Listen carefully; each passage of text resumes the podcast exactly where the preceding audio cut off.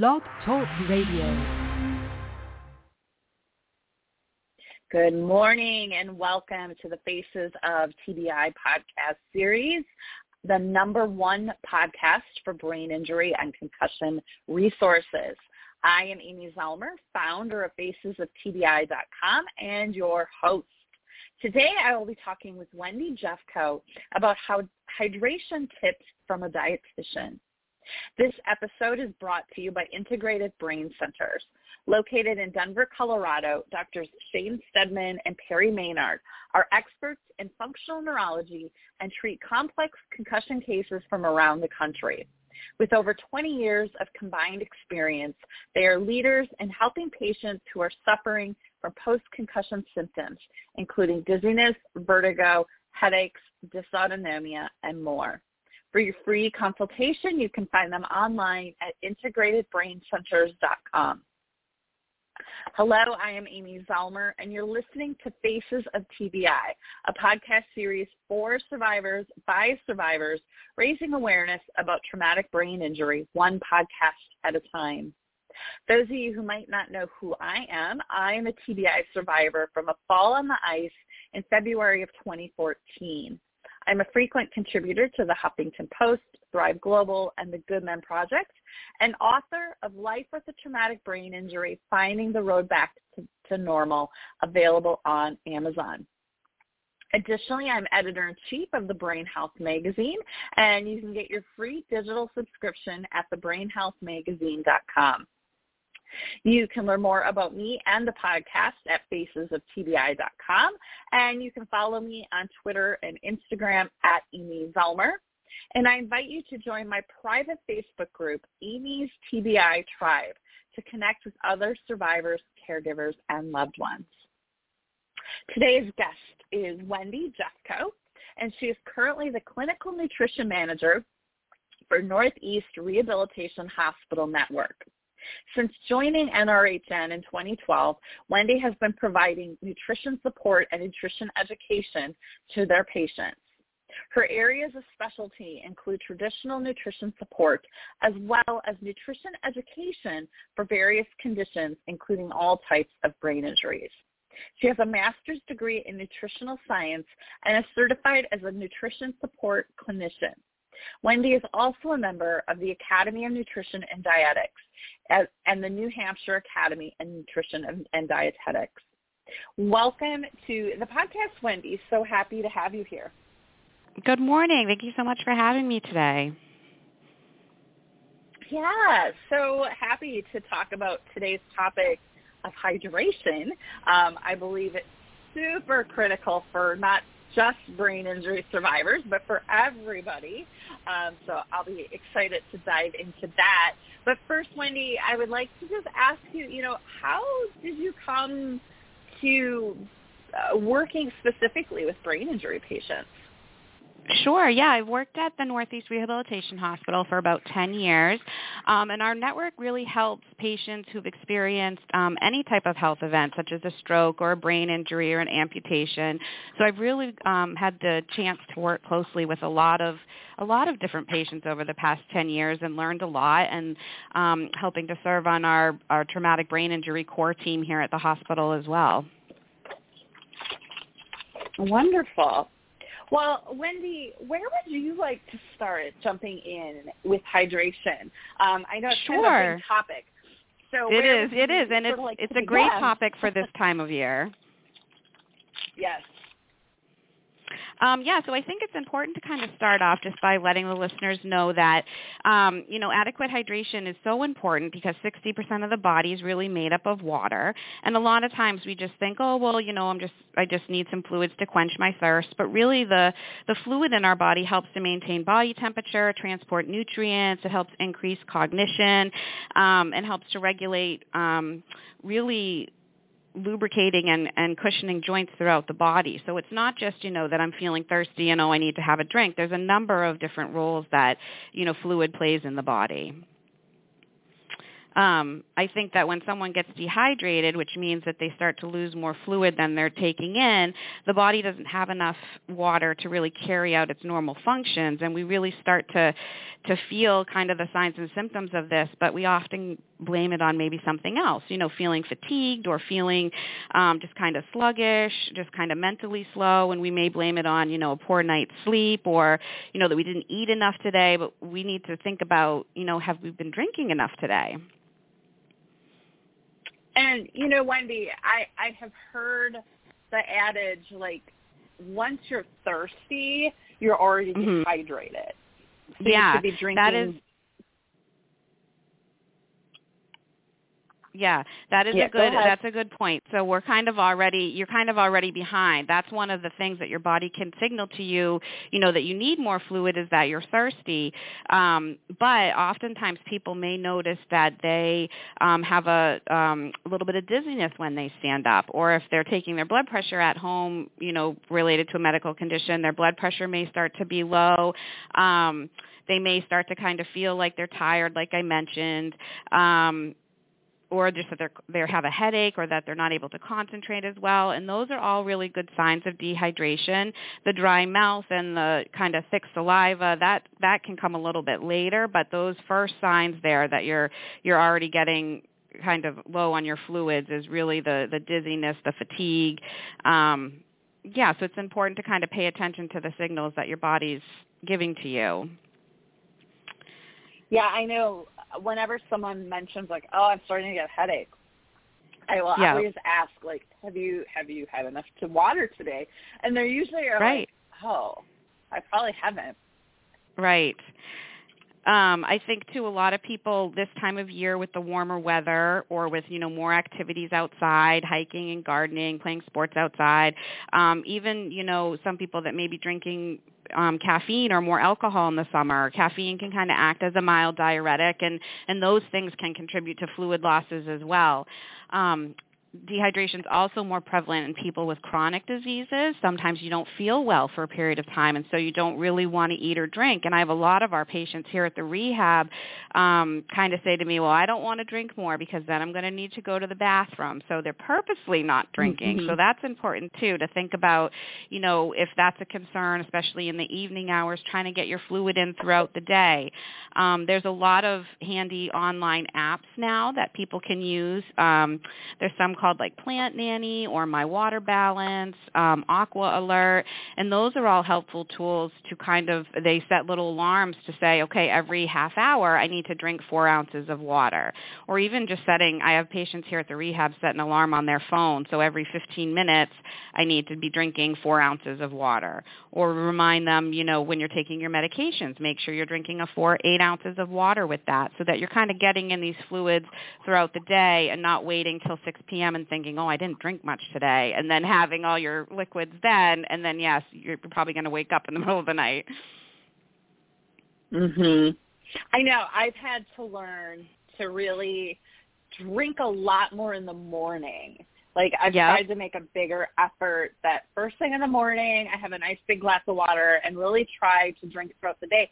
That way after dinner I can stop drinking so that I Yep, don't yep. have in the middle of the night.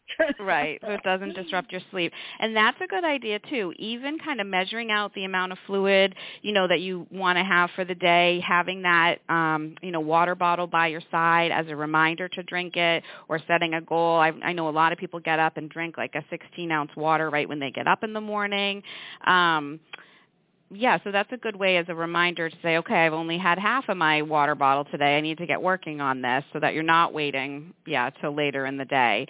And I do have people too ask me, you know, well, I want to be better about drinking, but how do I how do I do this? So trying to increase by about four ounces every two days um, until kind of your goal fluid intake is reached. That's a good way to do it to let your body kind of adjust, so you're not finding that you're running to the bathroom every every 30 minutes. this is helpful. Um, and the other thing people ask me is what, you know, how much fluid do I need? And fluid intake is not the same for everybody. A, a gentleman that might be six feet tall and 200 pounds needs more fluid than, you know, somebody who might be five four and 120 pounds. So usually we say, um, about 25 to 30 milliliters per kilogram. And to convert that for yourself, you would divide your weight in pounds by 2.2 to get kilograms and then that would be kind of how you how you calculate out your fluid needs. So of course it depends on if Is you have that- any medical conditions, but Is that roughly the same? So I've always said half your body weight in ounces. So if you Yeah, weigh that's about the 150, you yeah. Yep, you'd want about 75 ounces of water. Yeah, that seems a little easier. Yeah. Yeah. um, and then, uh, you know, talk. Let's talk about some things that dehydrate us. So you already kind of, you know, mentioned Yep. um, coffee, and I Yep. always tell people I'm working with, like, if you have a 10 ounce coffee, you got to have 10 ounces more of water. So Yeah. if your goal is 75 ounces, now you need to have 85 ounces. And same Yeah, so- with alcohol, an alcoholic Mhm. beverage.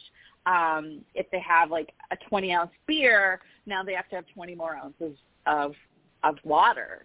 Um, and so, are there any other uh, either things that we're drinking or doing um, that would Mhm. require us to have more ounces? Yeah, so the caffeine and the alcohol definitely those don't we don't count those as fluid because like you mentioned they act kind of as a diuretic and cause you to have to urinate so you really then have to replace that fluid too.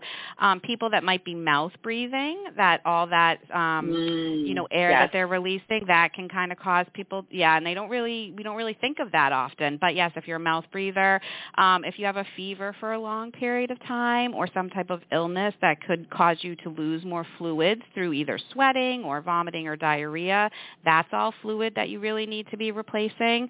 Um the hot weather like we mentioned or increased activity. Um and then again people that have chronic diseases that may not feel well that may not be eating or drinking enough. Those are all you know um candidates for for dehydration. I'm so glad you brought up the mouth breathing because that's actually something I talk about a lot, but never have Yeah. connected the the dehydration part of that. Because I know you know mouth breathing is bad for our teeth, our oral health. It's bad for our central nervous system. Um, it, there's there's a lot of negative health effects with mouth breathing. Um, however, I never actually tied dehydration to it, so um, that's a really great point.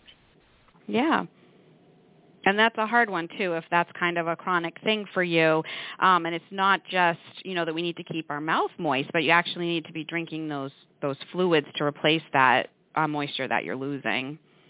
hmm Yeah. Yeah, that's really fascinating. Um, like I said, I've talked a lot about mouth breathing, but never, never really connected the whole dehydration to it. Um, you know, and and I want to talk a moment about alcohol. And I Mhm. mean, not only is it just generally overall terrible for us, it's a it's a neurotoxin for our brains, um, but particularly individuals with a brain injury, especially in those early months or year of recovery. Um, and I know a lot of TBI folks turn to alcohol. And so I really want to stress, you know, it's bad for us on so many levels, but it's very Mhm. dehydrating and it actually can make your brain shrink. And that is where you have that brain fog coming in. Um, Right. So combating that with better hydration. Yep. And oftentimes when people are drinking that alcohol, they're drinking that instead of the fluids they should be having or instead Mhm. of some of the, you know, nutritious foods that they should be eating. Um, not only, you know, is it, you know, detrimental, but it, it you're replacing the alcohol with items, you know, now you're missing things from your diet too. hmm Right. Um, and I know oftentimes when people are drinking, they're skipping a meal, right? Right. Yeah. You know, they feel Yep. full from from all Right. Yes, They they're do. getting fluids in their body, but they're not the correct fluids. Um, Right. Right. So yeah. And is there any sort of like I don't want to say rule, but like rule of thumb, that's a good word. um, for when you're exercising? Like, is there any rule of thumb, like if you're doing high intensity cardio, for instance, like every 30 minutes you need X amount of ounces? No, that one that's a little tricky because it really depends on how much you're sweating.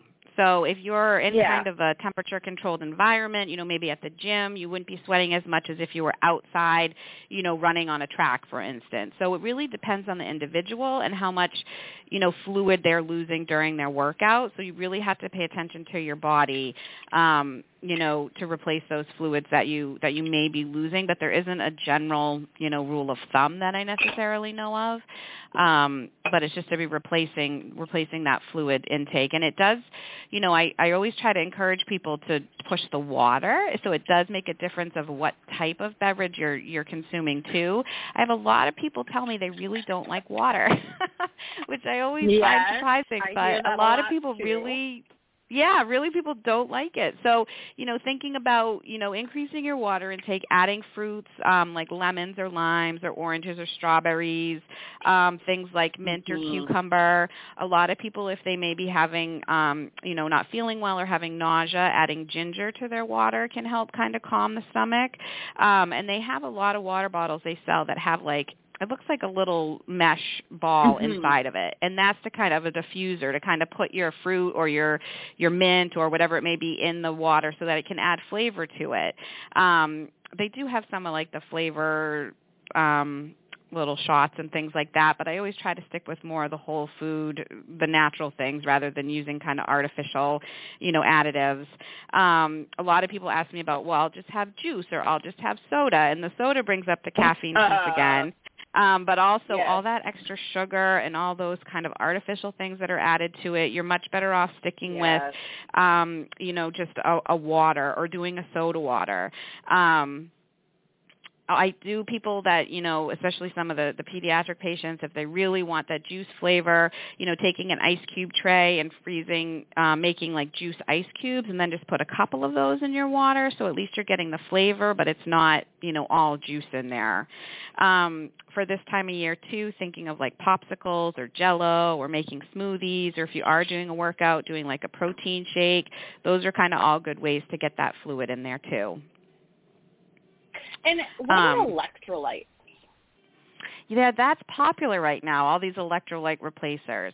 So a lot of our electrolyte drinks that we're seeing, um, the amount of electrolytes that in them isn't really replacing the electrolytes that you're losing if you're really having a hard workout.